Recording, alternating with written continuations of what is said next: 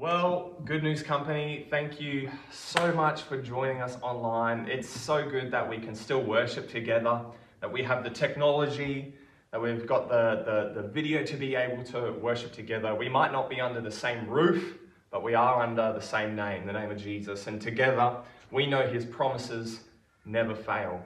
So I want to thank you so much for joining us. Look, before we jump in and start this new series together, um, I want to say, hey, drop a comment below. Make sure the church fam knows you're here.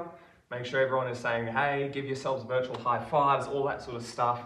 Um, obviously, um, we're meeting, we, we have been meeting in person here at the hub. Um, obviously, recent this last week with a few different outbreaks, issues, things like that, we've had to just jump back online. It doesn't matter because Holy Spirit still wants to speak. He's still going to move in and through your life this morning. I really believe that. Um, so just a quick update, like we don't actually know what's going to happen next Sunday. We're sort of just waiting to see what's going to happen this week. Um, but you'll be informed no matter what, whether we're meeting together side by side or again online like this. But no matter what happens, we're excited because we know God is on the move in this season. Um, so thanks for joining us here today. Okay, I'm really excited because we've got a new series we're starting today. Now, if you're new to church, you're like, series? What's a series? Well, it's the same as like a TV series. Uh, we've just got a series of messages that sort of go together, and uh, we're not going to binge watch them. We're just going to take them one at a time. Um, you've probably been doing too much binge watching anyway. So, we are going to jump in um, to this brand new series. And here's the thing, okay? Um, this series, these messages are kind of aimed at your growth, at your spiritual growth, your spiritual formation. Um, we recognize the season that we're in and that this is a time right now where we as believers need to be growing in our maturity, growing in our in our spiritual formation, becoming more like Jesus. And so this is the series that is going to really bolster. It, it's going to be like going to the gym for your spirit um, and for your faith uh, over this next few weeks. And I'm really excited. So, you know what? You can invite your friends, but really, this is going to be something that you're going to walk away from. And I believe you're going to not be like three years old in faith. You're going to be like a veteran, muscly. You're going to be like the Arnold Schwarzenegger of faith. Amen. Someone put Arnold Schwarzenegger in the comments right there. So good. All right, we're jumping in. We're going to have a great time. Now, listen, here's my other preamble, okay? Um, this, this message is going to be a little bit more like teachy, okay? We've got the screen. I know it's flickering for you a little bit. Just ignore that, okay? It's, it is what it is, okay? It's just going to keep you alive today. So we got the screen. We're going to pull up some scriptures. We're going to have a little look um, at some uh, this topic today. But the name of the series is this, uh, Beautiful Resistance. Put that in the comment. Beautiful Resistance. And it's actually based out of this book written by Jon Tyson. You can go pick it up, Koorong or wherever online. Audio book, that's a really good one. Uh, and it's this idea of um, the joy of conviction in a culture of compromise. Having a conviction in a world that is going to be more, that is more and more compromised. So, in a time of um, compromise in our world, of disillusionment, um, I believe that God is calling his people to live a beautiful resistance against the, the compromised culture. Um, we live in a culture where things seemingly to be getting more and more and more shallow and empty. And you know, to respond to this, uh, we're seeing these radical shifts in culture, these radical shifts in the areas of ethics and morals and sexuality and secular ideas, um, radical shifts in our work and our family lives and what's sort of normal. Um, and even religion has been compromised in certain aspects. And um, it's the shift, the radical shift in all these things has made it so easy to live as a compromised Christian. You can be a Christian but you can also be a compromised Christian. But if we're going to see the vision to see people reached and raised for Jesus, we can't be compromised Christians. We've got to be Christians who live with conviction. Put that in the chat. Conviction, conviction, conviction. Um, and so today, I encourage you to, um, if you're watching on your phone, get your get a, a, notepad out and write down notes for this series. Begin a journal. Um, our small groups, our tribes are going to begin focusing around these ideas week to week as well. Um, so I want to encourage you. This is going to be so good for us. We're going to become that beautiful resistance.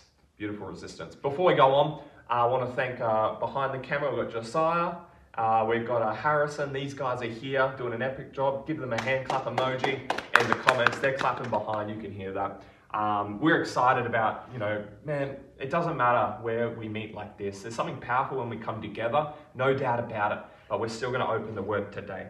Um, so I encourage you to take some um, notes today to pray, um, and it's going to be good. So I'll, I'll pray and we'll ask Jesus to help us today.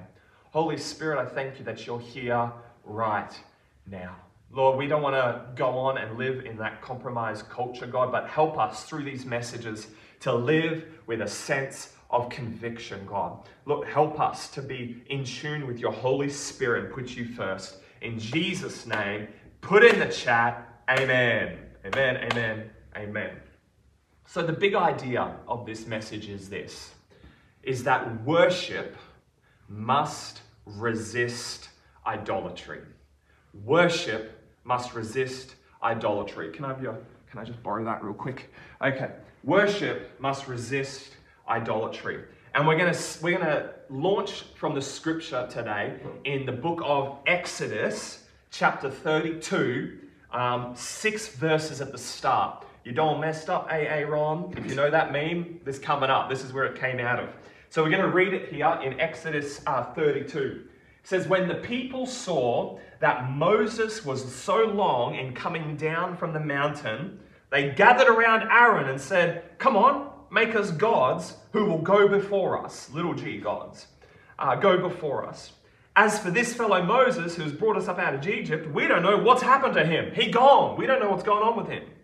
Aaron answered them and said, Take off the gold earrings that your wives and your sons and your daughters were wearing and bring them back to me. Uh, so all the people took off their earrings and brought them to Aaron. And he took them and uh, uh, he took what they had handed him and made it into an idol and cast it into the shape of a calf uh, fashioning it with a tool. Then they said, These are your gods, Israel, who brought you up out of Egypt. Man, can you believe what's going on right now? They're saying to this golden calf, This is the God that brought us up out of Egypt. And when Aaron saw this, he built an altar in front of the calf, a place of worship, and he announced, Tomorrow there'll be a festival to the Lord and so the next day, the people rose early, sacrificed burnt offerings, and presented fellowship offerings. Afterwards, they sat down to eat and drink and got up to indulge in revelry. Today, we're talking about this idea of idolatry. I don't know if you've ever heard a sermon on idolatry, and maybe you have, maybe you haven't, but it's not exactly the weekly topic that we talk about in church. And primarily for this reason is because we tend to think today, well, idolatry isn't a really big issue today. You know what I mean? Like idol we don't go and make some golden calves and we don't go down to the jeweler and buy all their stuff and then make a cool idol out of it and start worshiping it. Um, that's what you might be saying. We don't have idols today. Uh, we don't, you know, give up lots of money um, or valuable things to create an object that we can worship. We don't do that today. We don't take statues or images of idols with us everywhere we go. You know, we don't leave home without it. Um, you know, and if we forget it, we're likely we would go back. We don't really do that with any sort of idol today. We don't like sing and dance in front of them or anything like that. And you know, we don't get that little rush of dopamine whenever you know one like talks to us or oh, hang on, notification. Hold on, uh, I'm good. Uh, sorry, just got a notification. You know, we don't get that little rush of when we see that little like screen light, oh sorry, that thing light or that idle line up. We don't get that. So I know what you're saying. It's not really relevant. We don't like to keep it like nice and polished and clean. You know, like we don't We don't really, idols, they're not for today. We don't really, and you know, obviously right now you're looking at me and you're saying, Kieran, I can see the point that you're making here, but I want to talk about the reality of, of adultery. Oh, sorry, idolatry. I promised I wouldn't make that mistake. The, the reality of idolatry. I, idolatry, that's the word. Uh, the reality of idolatry. Um, that's the first thing we're going to look at today. Um, the reality of idolatry, you know, idolatry is a really old topic. It's a really, really old topic, but it's been a reality for the people of God in every age. In every age, the, the idea of um, uh, idolatry has been present. Um, and I dare to say, specifically, even in the 21st century. You know, if we, if, if, if we're going to resist the culture as Christians, um, what we need to do is recognize our modern day idols recognize them, someone right, recognize, uh, and then we need to replace them. If we're going to live out our calling, if we're going to resist the culture, we're going to have to recognize our modern day idols and we're going to have to replace them. You know, the golden calf in Exodus um, seems unthinkable to us, right? We're like, what? Are you serious, Israel? God, He just delivered you from slavery. He parted the Red Sea. He's led you through the wilderness. You can see the glory of God on the cloud, on the mountain. And now you're saying, oh, I don't know what's happened to Moses. Let's get a golden. We, to us, that seems unthinkable. We would imagine if we saw more of God's power, uh, you know, like a legitimate miracle, we would never doubt again. But the Israelites saw incredible miracles. Their story, Exodus, is full of miracles of deliverance and provision. And yet, it didn't take long for them to turn away from the living God to a man made idol. And they still took. And the funny thing is, is they took the wealth of Egypt, the earrings, the gold. They all took it from Egypt, the very place God, that was the stuff that God gave them in order to set them up for their journey and for their future.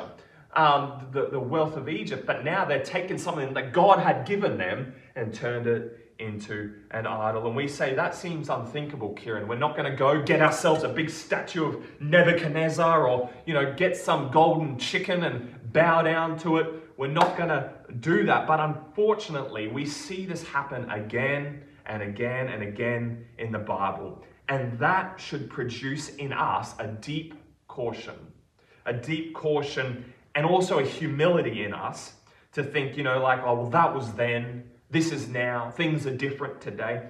We need to be aware of our own heart's tendency, the human heart's tendency towards some other things other than God. Idolatry is pers- per- uh, pers- per- pervasive in any place and in any time. And maybe even more in the Western world, in the modern age, idolatry is a little bit more um, something that could really enslave us because uh, it might be way easy for us as Western modern people to be enslaved to idols than our ancient, you know, our, our ancient forefathers and counterparts. Because our idols, write this down, our idols are often the familiar realities of daily life. Religion, church, even, work, money, relationships, sex, status. These things are the familiar, the everyday things of life. And, and it, we become so susceptible to them because we don't recognize them. So, the title of this message, part one of Beautiful Resistance, is this iPhone idols. iPhone idols. Now, I'm not dissing iPhones, okay? I have an iPhone, and I'm not saying Samsung is good. They're bad, they're evil too. But uh, they're shaking their heads behind me. But um, the, the point I'm trying to make is this an idol doesn't have to be some big outward statue that you come home to every night and worship. Uh, maybe it's mounted on your wall. It doesn't have to be this, this big, um, obvious thing. It can be something so simple, something part of our everyday iPhone idols. I'm going to look at the root of idolatry because you've got to look at where something has come from, where, where, where the foundation is if we're going to be able to resist it and replace it. And we're going to look at um, Romans chapter 1 and verse 21. And I'm going to look at it in the message translation. It says this It says, um, They traded, they traded the glory of God, who holds the whole world in his hands, for cheap figurines you can buy at any roadside stands. It says they traded their love for God for love for something. The root of idolatry is this. You can put this in the chat disordered love. Disordered love. Or a love that is in the wrong order. You see, the Israelites and the people, even in this situation that Paul is writing to to the Romans, he says, You've traded You've traded the glory of God, your worship for God. You've traded that in for something man made. In other words, you, have dis, you've taken him out of order. Disordered loves. Their lives and their loves have gotten out of order. Created things have got in the way of the Creator. The Bible is all about getting the right things in the right order. The Bible's all about getting the right thing in the right order. Think of the scriptures you shall have no other gods before me. The first commandment. Um, you love the Lord, love God with all of your heart, with all of your soul, with all of your mind, with all of your strength. The Bible is about getting the right things in the right order. And even Jesus echoed this idea in the New Testament when he said, Seek first the kingdom of God. You can love all these other things, but seek first. Put the love of God first. It's, a, it's an ordered love. Worship, and that's why, that's why worship must resist idolatry. That's the thing that's going to fight against this pervasive yet subtle idea of, of, uh, uh of uh, idolatry in our lives. Worship is about the priorities of our heart. That's what worship is. It's us, the priority of our hearts towards God. And idols, they're the fruit. Idols are just the fruit of a love that is in the wrong order. They're the fruit of a disordered love. In other words, putting something before God. I don't know if you've ever put something before God in your life before. I don't know if it was a big thing or a little thing. And it's something we don't really talk about but at the end of the day, you put something before God, that is idolatry. And that is something that God sees as so serious. See, oftentimes we think of idols as bad things, right? You know, that bad, um, you know, whatever it is, that bad thing, when you can't think of an example. Um, we, we often think they're bad things, but it's not always the case. Idols aren't bad things. You see, even in fact, the greater the good the thing is, the greater the good, the more likely we're going to expect more of it, expect that it can satisfy our deepest needs and hopes. The better the thing, the more likely we're to put more trust in it, put more expectation that it can satisfy us. You see, anything, like anything, can serve as a counterfeit God, and especially the very best things in life. And that's what I want to get across to us today is that idols don't have to be some terrible thing.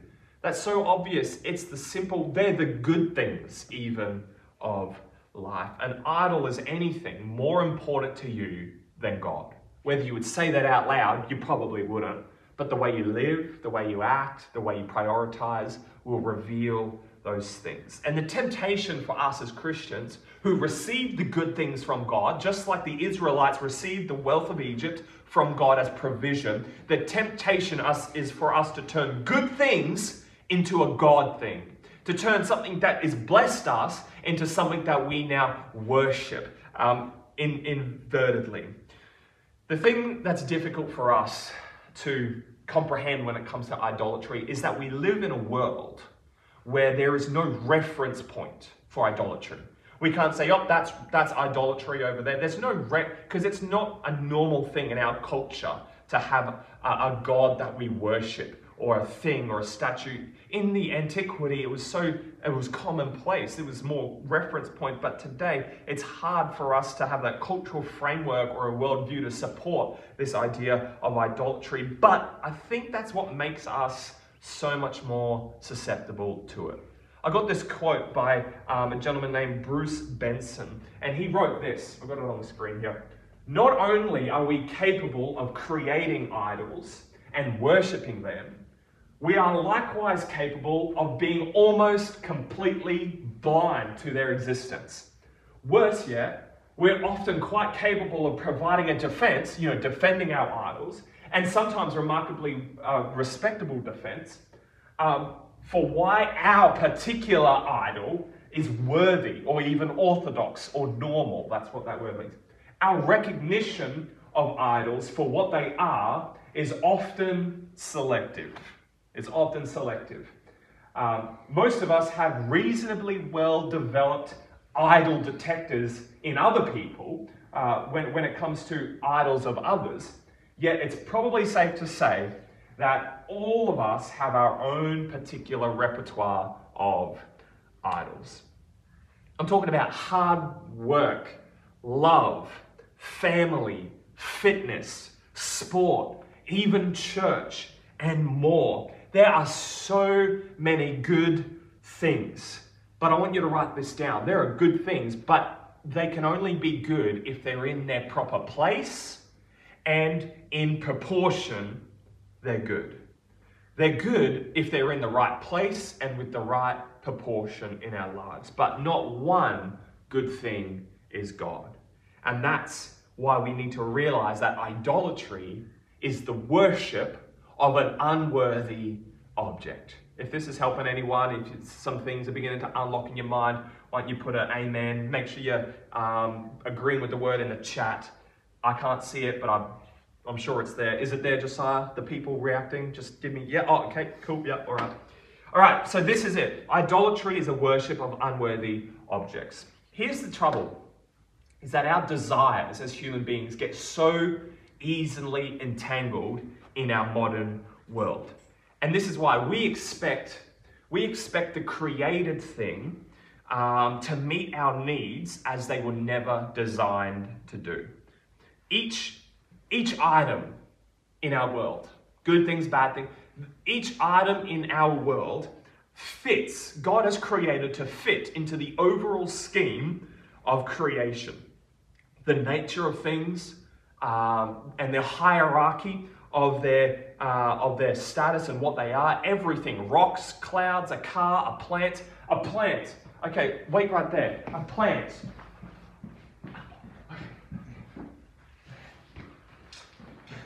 I'm back. We're just having some fun. A plant, okay? Let's take the plant for example. God created this plant. It's good? Okay, we're good. God created this plant. Okay, I'll hold the bottom, the boys are telling me. God's created this plant. Amen? Someone say amen. All the white girls said amen. All right, God created a plant, but its form is unchanging, its status, its hierarchy in, in, in what it can provide, its level of satisfaction for us, right, can only hit a certain ceiling. It can only do so much for us. And if you love plants, it'll do more for you. If you're a white girl, like I said, this plant will give you this much satisfaction, heaps. But if you hate plants, you hate gardening, it'll give you this much. But the idea, I'm to put this here. Okay, the idea is this is that everything that God made, like the plant, is good, it's delightful, and it's a legitimate source of satisfaction. But the trouble is, we can't expect more of this plant. I knew that was going to happen. I can't expect more of this plant than. All the white girls are crying now. We, we can't expect more of this plant than what it can provide. And idolatry happens when we begin to worship the created thing and give it more value than God had originally designed for it to have. We got to give things praise and value and our love at the right proportion to their worth. I'm going to say that again. There are good things in life. And we have to, we are allowed to love them. We're allowed to find satisfaction and joy and energy and renewal from those things, from our relationships, from our work, from our fitness and our health, from our hobbies, from our little gadgets and toys. They, these are good things, but we cannot give them more love or more praise than, than, than they are worth. When we begin to elevate our love, we disorder our love, and, and that's where the fruit of idolatry comes. Problems don't arise when we love things. Problems arise when we don't grasp the nature of the object's worth and when we give more love than it was originally apportioned. A disordered love will lead to a disordered life. Um, all right, to help us here, to get our eyes around some blind spots, right? Because it's easy to tell, oh, that person's addicted to their phone, or that person is addicted to the gym, or that person is. In order, but it's hard for us to look at ourselves. In order for us to peek around the blind spots of our own lives and spot some potential idols that we have set up in our own places, I've got a couple of categories that will be able to help us. There's two kinds of idols. I told you we'd get a little bit teachy today. Two kinds of idols. First, uh, there are heart idols. These are things that we elevate to a sort of fake divinity within our own hearts. And then we also have cultural, cultural idol, idols, cultural idols. And these are things that the world values that sees our affections and our devotion.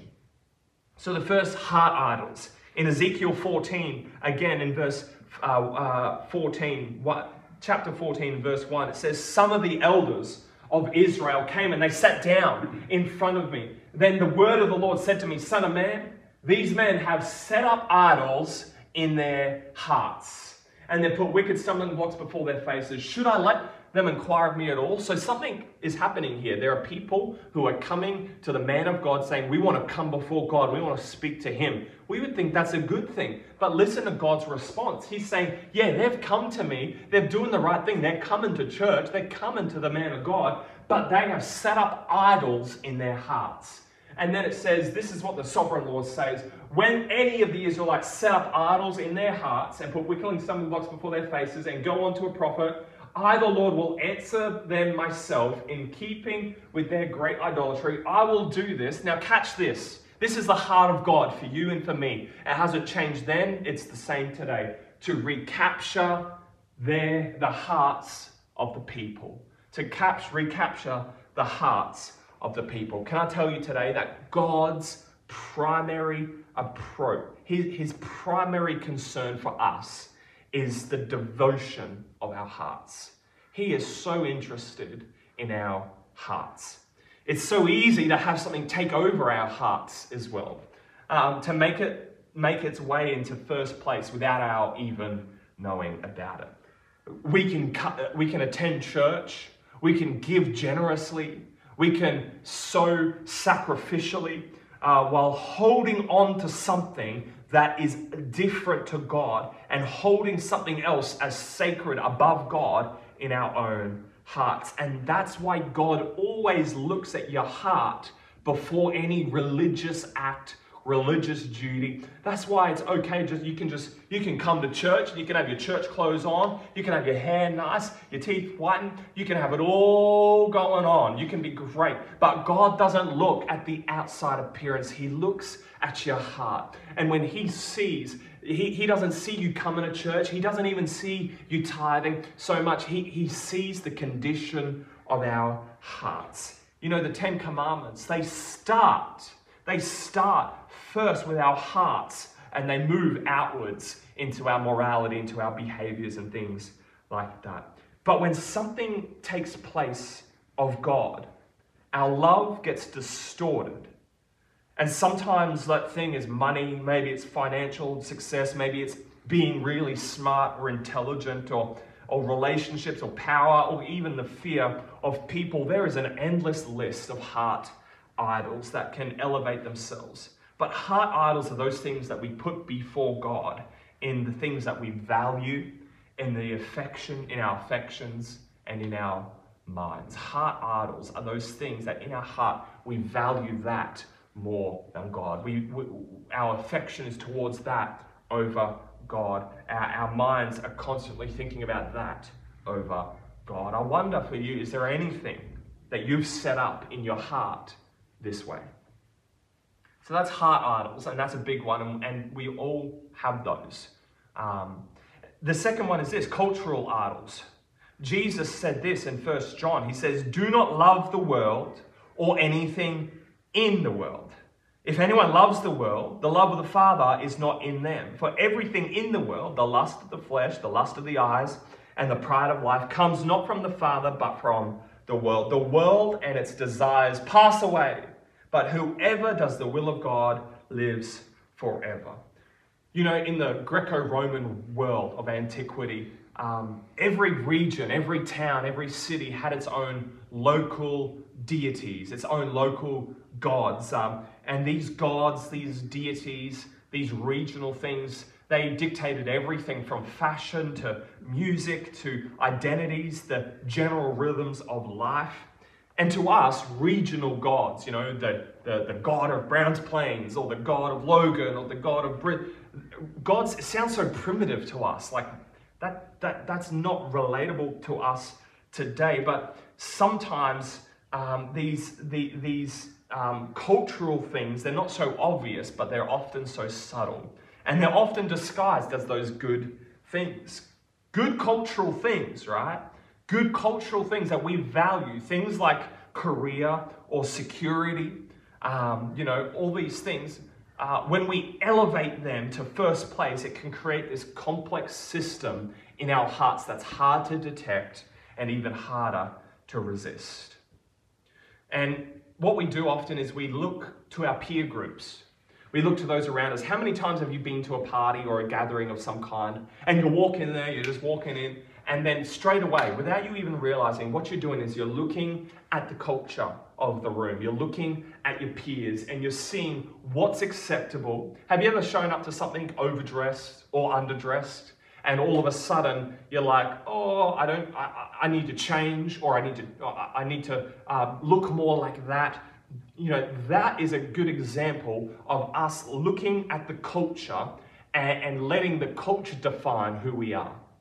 Letting the coach saying, you know what, I'm looking to other people to show me how I should act, how I should um, speak, how, how do I fit in? What do I need to change um, in order to fit in, to be accepted, to receive approval? We read the culture and then we conform.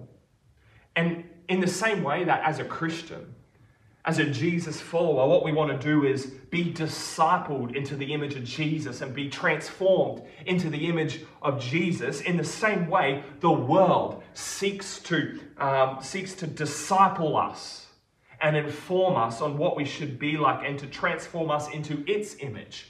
And that's where we can begin to bleed drops of compromise. When we take more, uh, when, we, when we hear what the world has to say, what the people have to say, what culture has to say, and we take their um, opinions more highly than Jesus' opinion, where our lives are beginning to look more like the world and less like Jesus. That is the idea of cultural idolatry.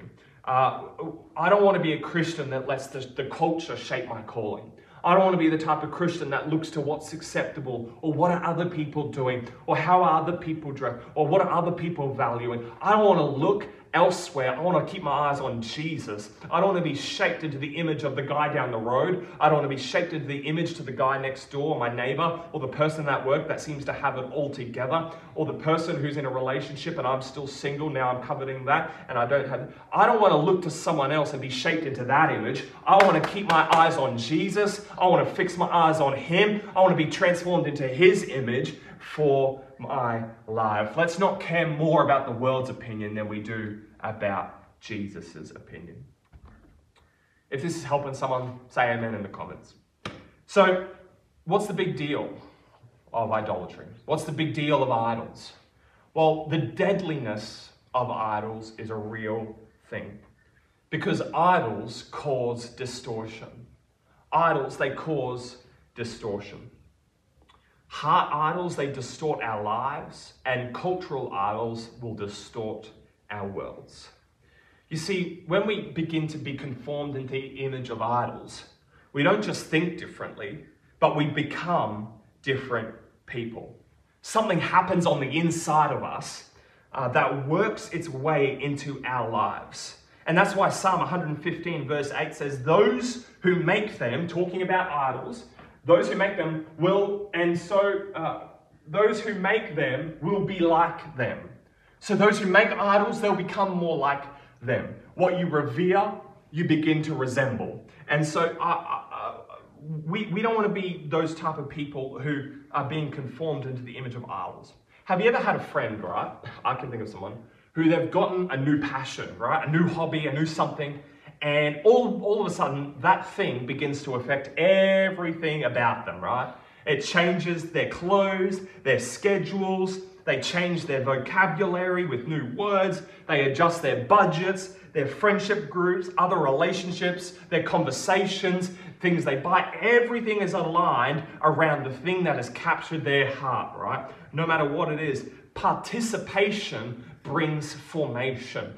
And, it's like there's that inner change. When we begin to worship idols, you know, indirectly, they begin to distort our lives and we begin to become more, it begins to change us and things begin to change in us. And over times, we are shaped by the things that we serve. The things that we serve begin to shape us. And so, if we serve idols, if we serve anything other than Jesus, it's going to distort us and the shape of our lives because we got to be transformed by the image of Jesus. I've got to hurry up here because we're going to worship after this because that is the antidote to idolatry. The antidote to idolatry. The antidote to idolatry is rightly ordering our loves. If idolatry is just disordered love, the antidote is to put our loves right, the things that we love in their proper place. Getting our hearts, getting our minds, getting our soul, our strength oriented towards the thing that can truly satisfy us. And in order to do that, we need to resist and replace the idols in our lives. And that, hear me good, right and clear right here. And that is why worship is so important in our weekly rhythm. That's why it's taken time out to come together as the body of Christ to worship God is so important. We need that weekly opportunity for worship, for fellowship, for scripture and reading God's word to rightly order our hearts and loves as we release a fresh wonder towards God and right relationship with Him. I love the prayer that David prayed in Psalm 139. He says, Search me, God, and know my heart. Test me and know my anxious thoughts. See if there's any offensive way in me, and lead me in the everlast in the way everlasting.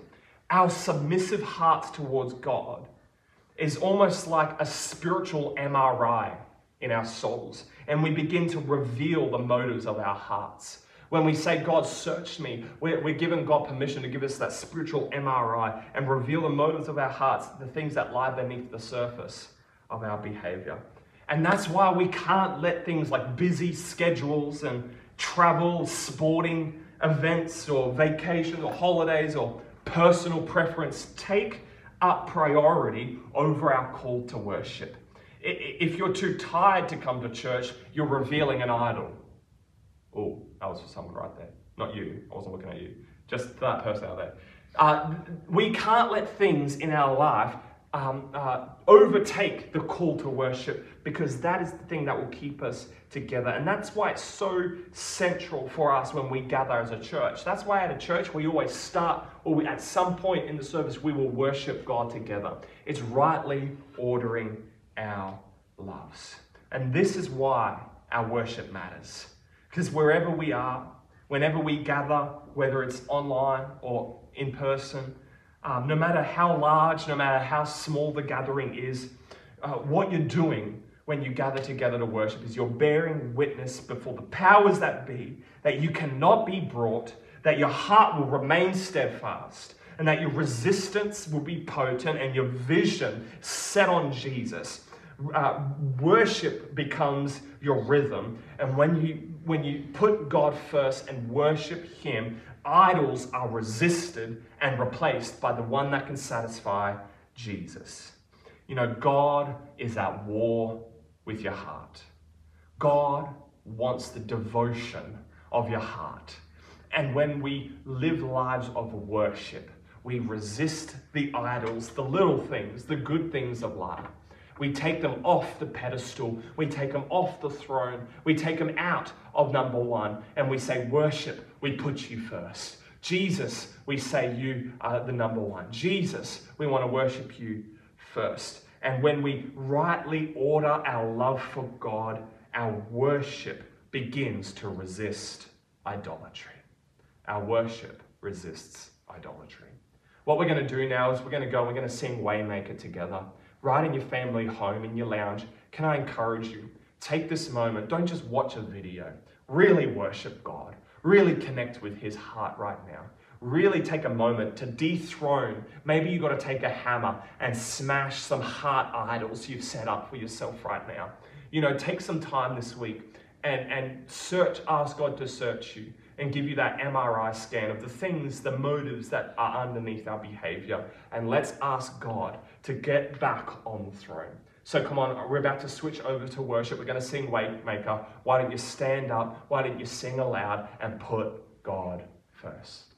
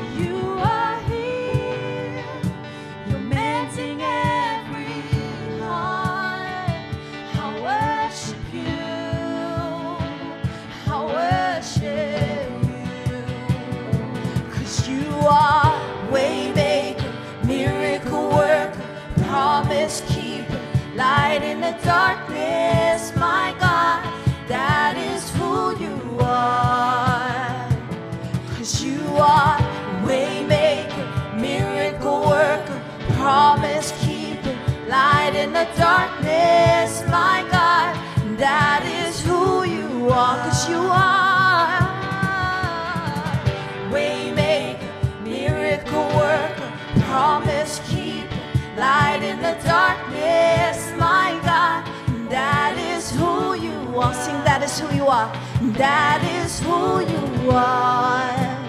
That is who you are. That is who you are. That is who you are. Sing, that is who you are.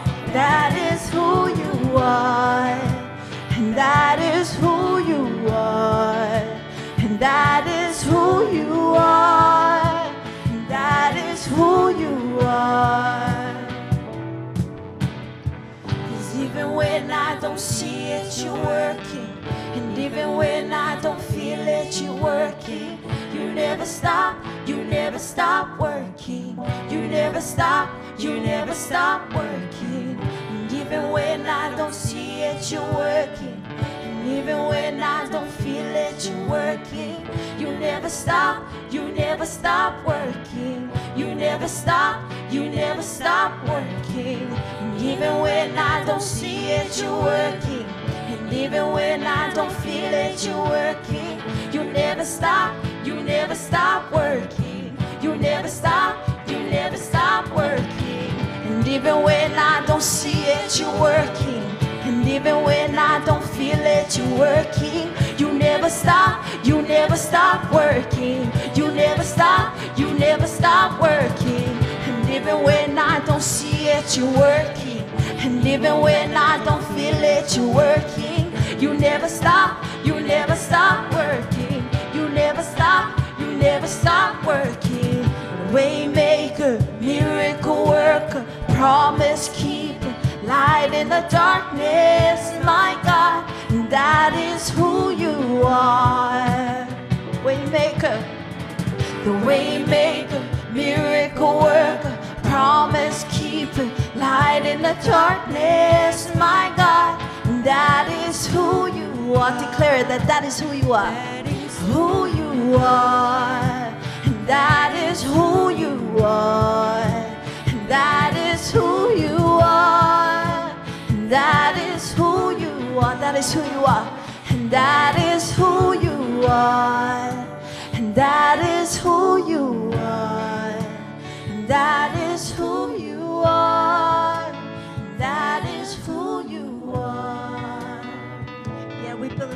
you are the waymaker. You are the promise keeper, Jesus. We believe that you are the healing Father. No one else but you. Thank you, Jesus.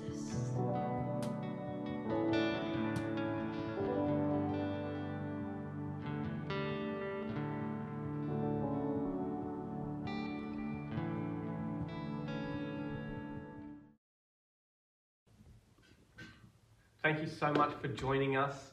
Uh, how much fun is it that we get to do church no matter where we are? If there were any little technical hiccups and any interruptions, apologize for that. But that's just the way the internet works sometimes. But um, as our situation is evolving constantly, sta stay tuned on, on Good News Coming Together. And um, also, right now, kids episode is live right now. Go over to goodnewscompany.church slash kids or on our YouTube and you can watch it with your kids. It'll be great. So thanks so much for coming, and wherever we see you, see you next week.